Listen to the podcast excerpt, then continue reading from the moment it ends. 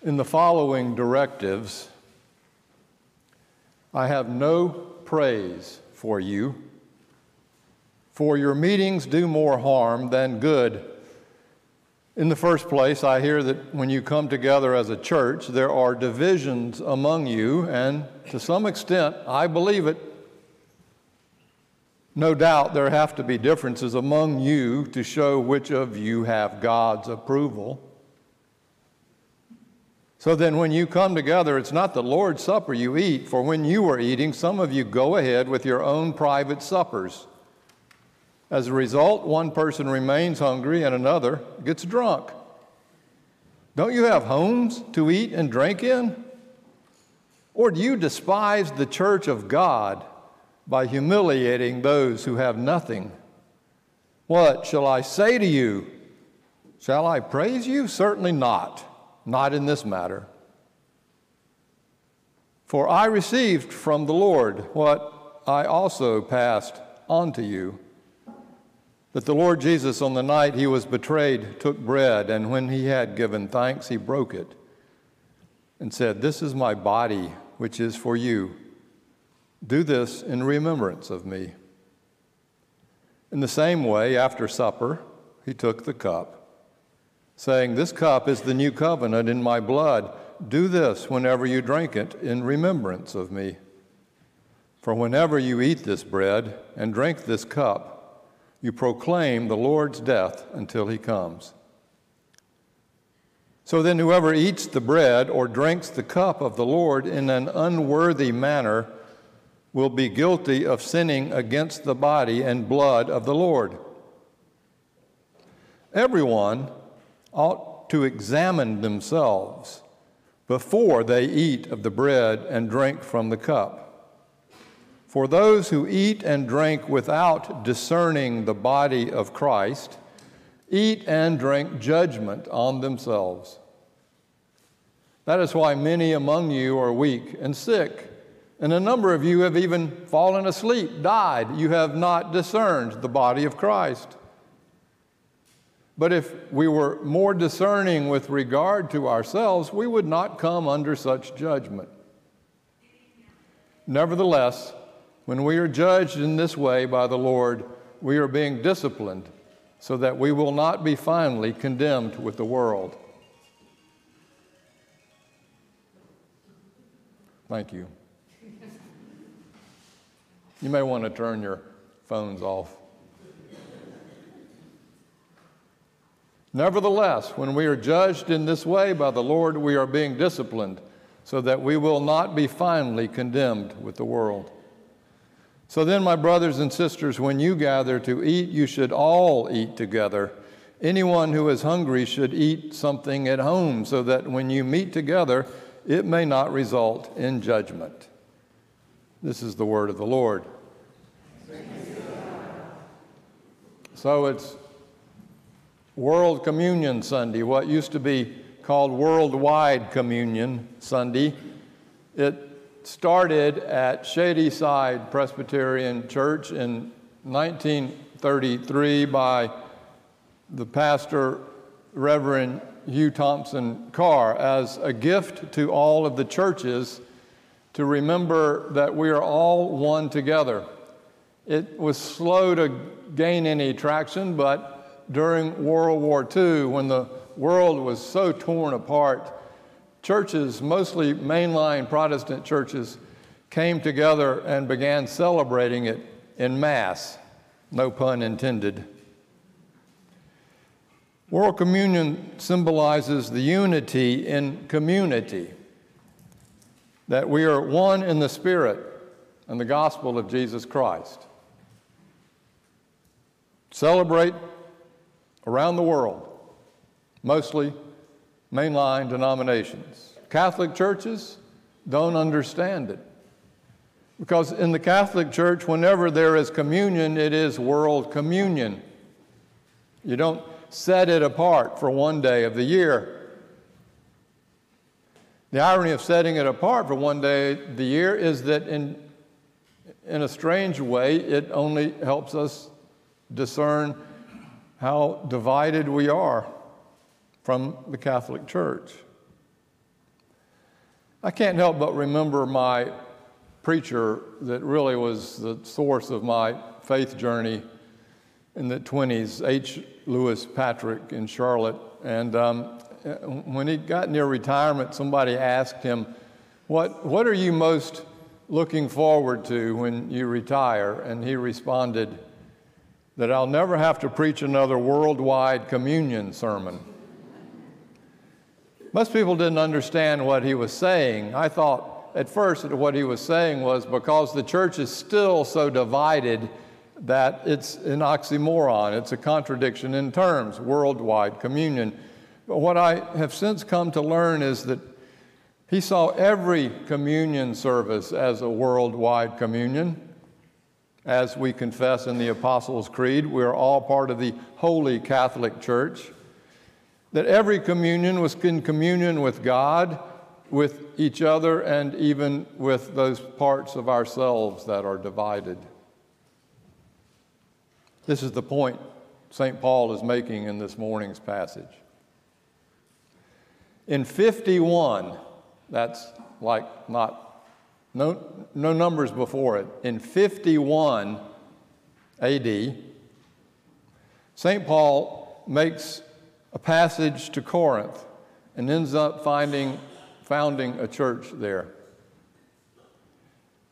He found it there because those who came were hungry for something more substantial than free sex and free enterprise, which is what Corinth basically had become. Among all the churches founded by Paul, the Corinthian church was the most explosive because it was in the most explosive city.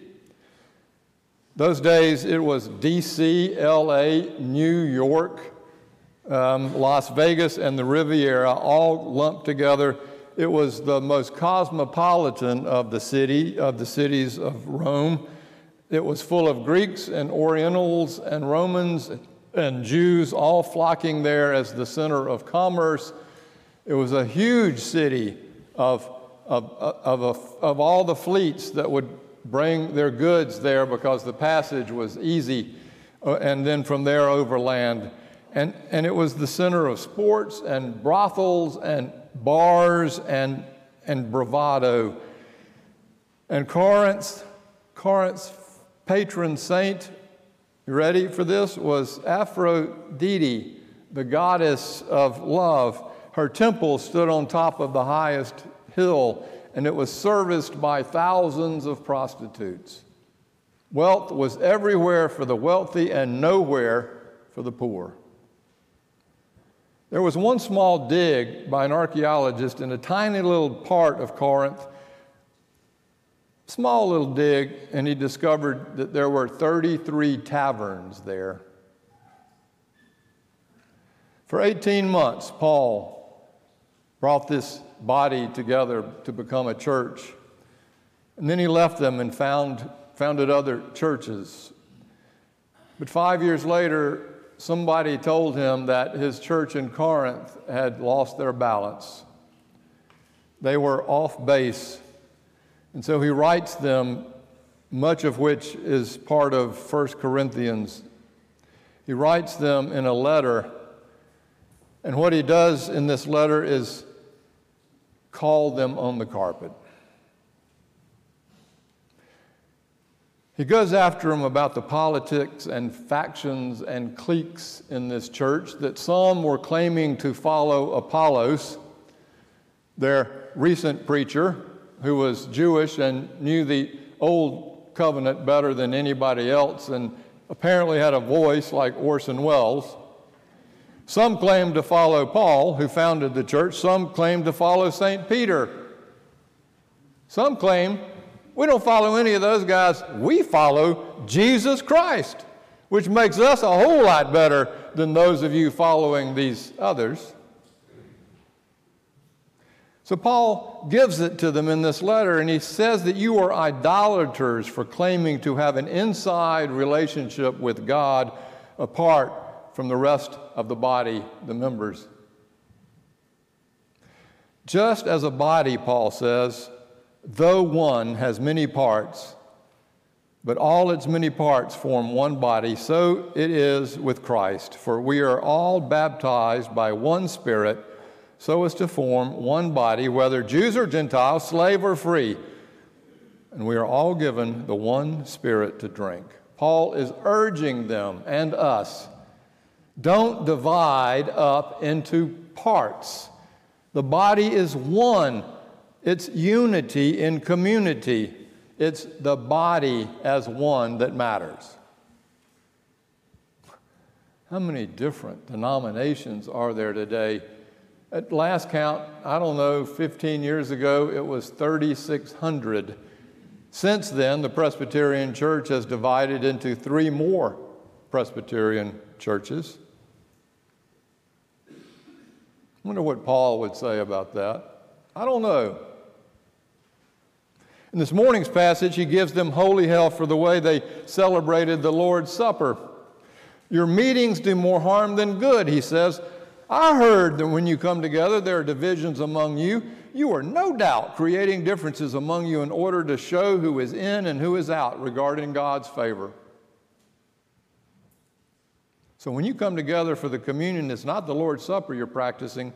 For when you eat, some of you are gorging yourselves on the bread and wine apart from everyone else, as if God has favored you for the whole table, even to the extent of getting drunk. Go home and eat and drink if that's your purpose.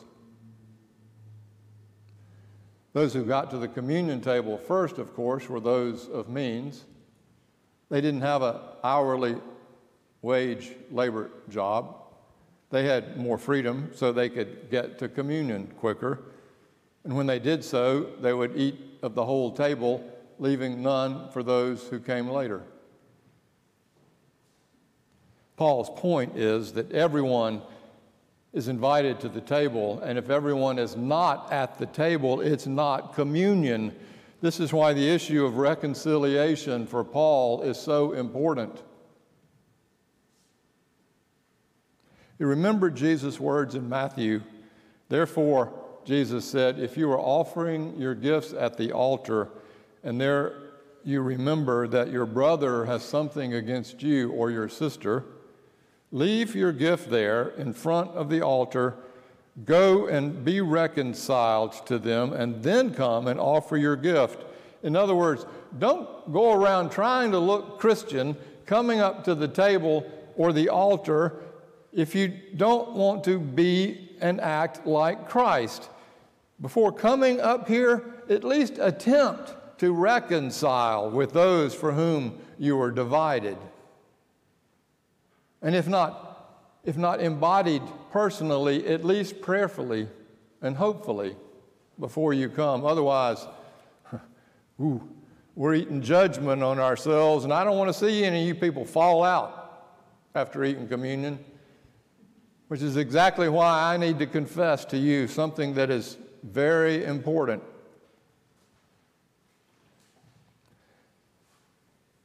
Three weeks ago, maybe, I can't remember exactly, I was up here talking about why I felt like the table should be on the floor and not in the chancel. You remember that sermon?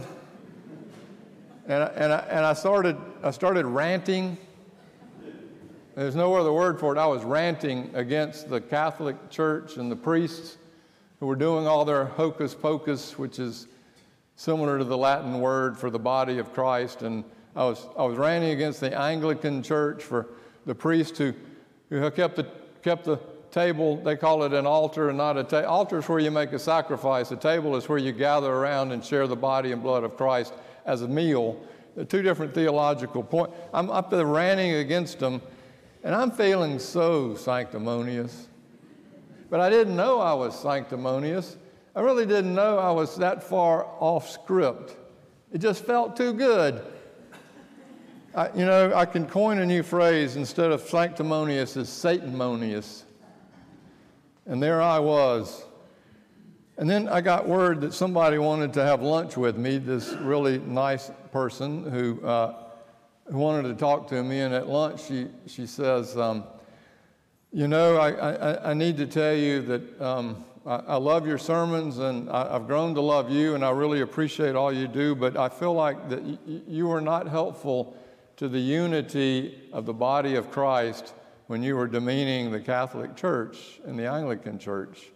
And I just felt like I needed to share that. And she did that with all honesty and love and responsibility and tenderness and, and really no judgment at all. It was, it was this woman in this church taking seriously what Paul calls us to take seriously about not having factions and not being divisive and coming together as one around the table. And I was not even conscious of it unless she, by grace, came to see me.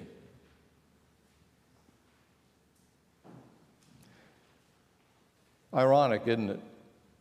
Here's the preacher who needs to be reminded of what he preaches. But isn't that what the body of Christ is all about?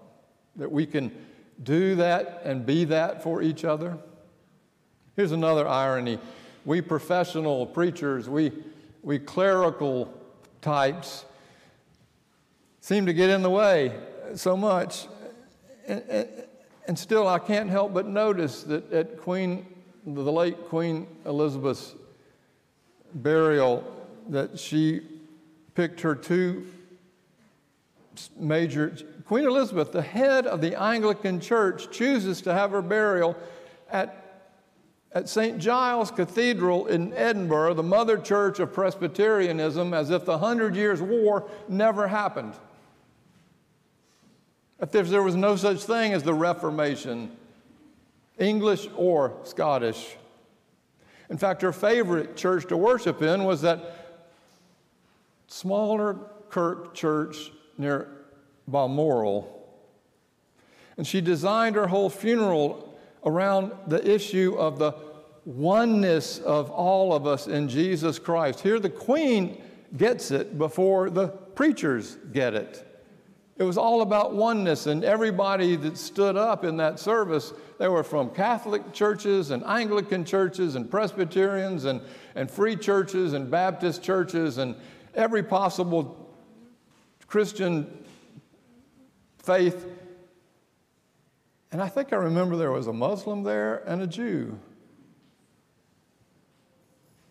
And here she was, this royal, throne bearing mother of England politically making real to us spiritually what this is all about. I think it's remarkable that another example of that is Jose Andres. If you know anything about him, his World Central Kitchen goes around all over the world. He's a famous chef, but but he just takes off with his people and goes all the way on the world making food, cooking food, and handing it out for he's down in Fort Myers right now, in fact. Practicing communion as good as it comes, communion with all those who cannot get to the table. As we come to the table this morning, let us commit to such practice ourselves. Everyone is invited. Everyone is invited who is willing to give themselves and their self righteous divisions over to the practice of being more like Christ. That's all it takes. You can be baptized by water or spirit. You don't even have to be baptized at all. If you just are willing to give up the practice of division for the sake of Jesus Christ, you are welcome to this table.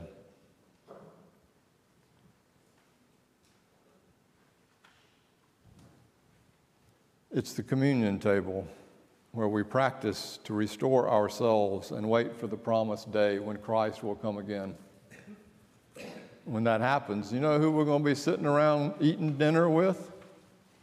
All those people we have a problem with. Might as well practice now what that looks like. That's the way we eat.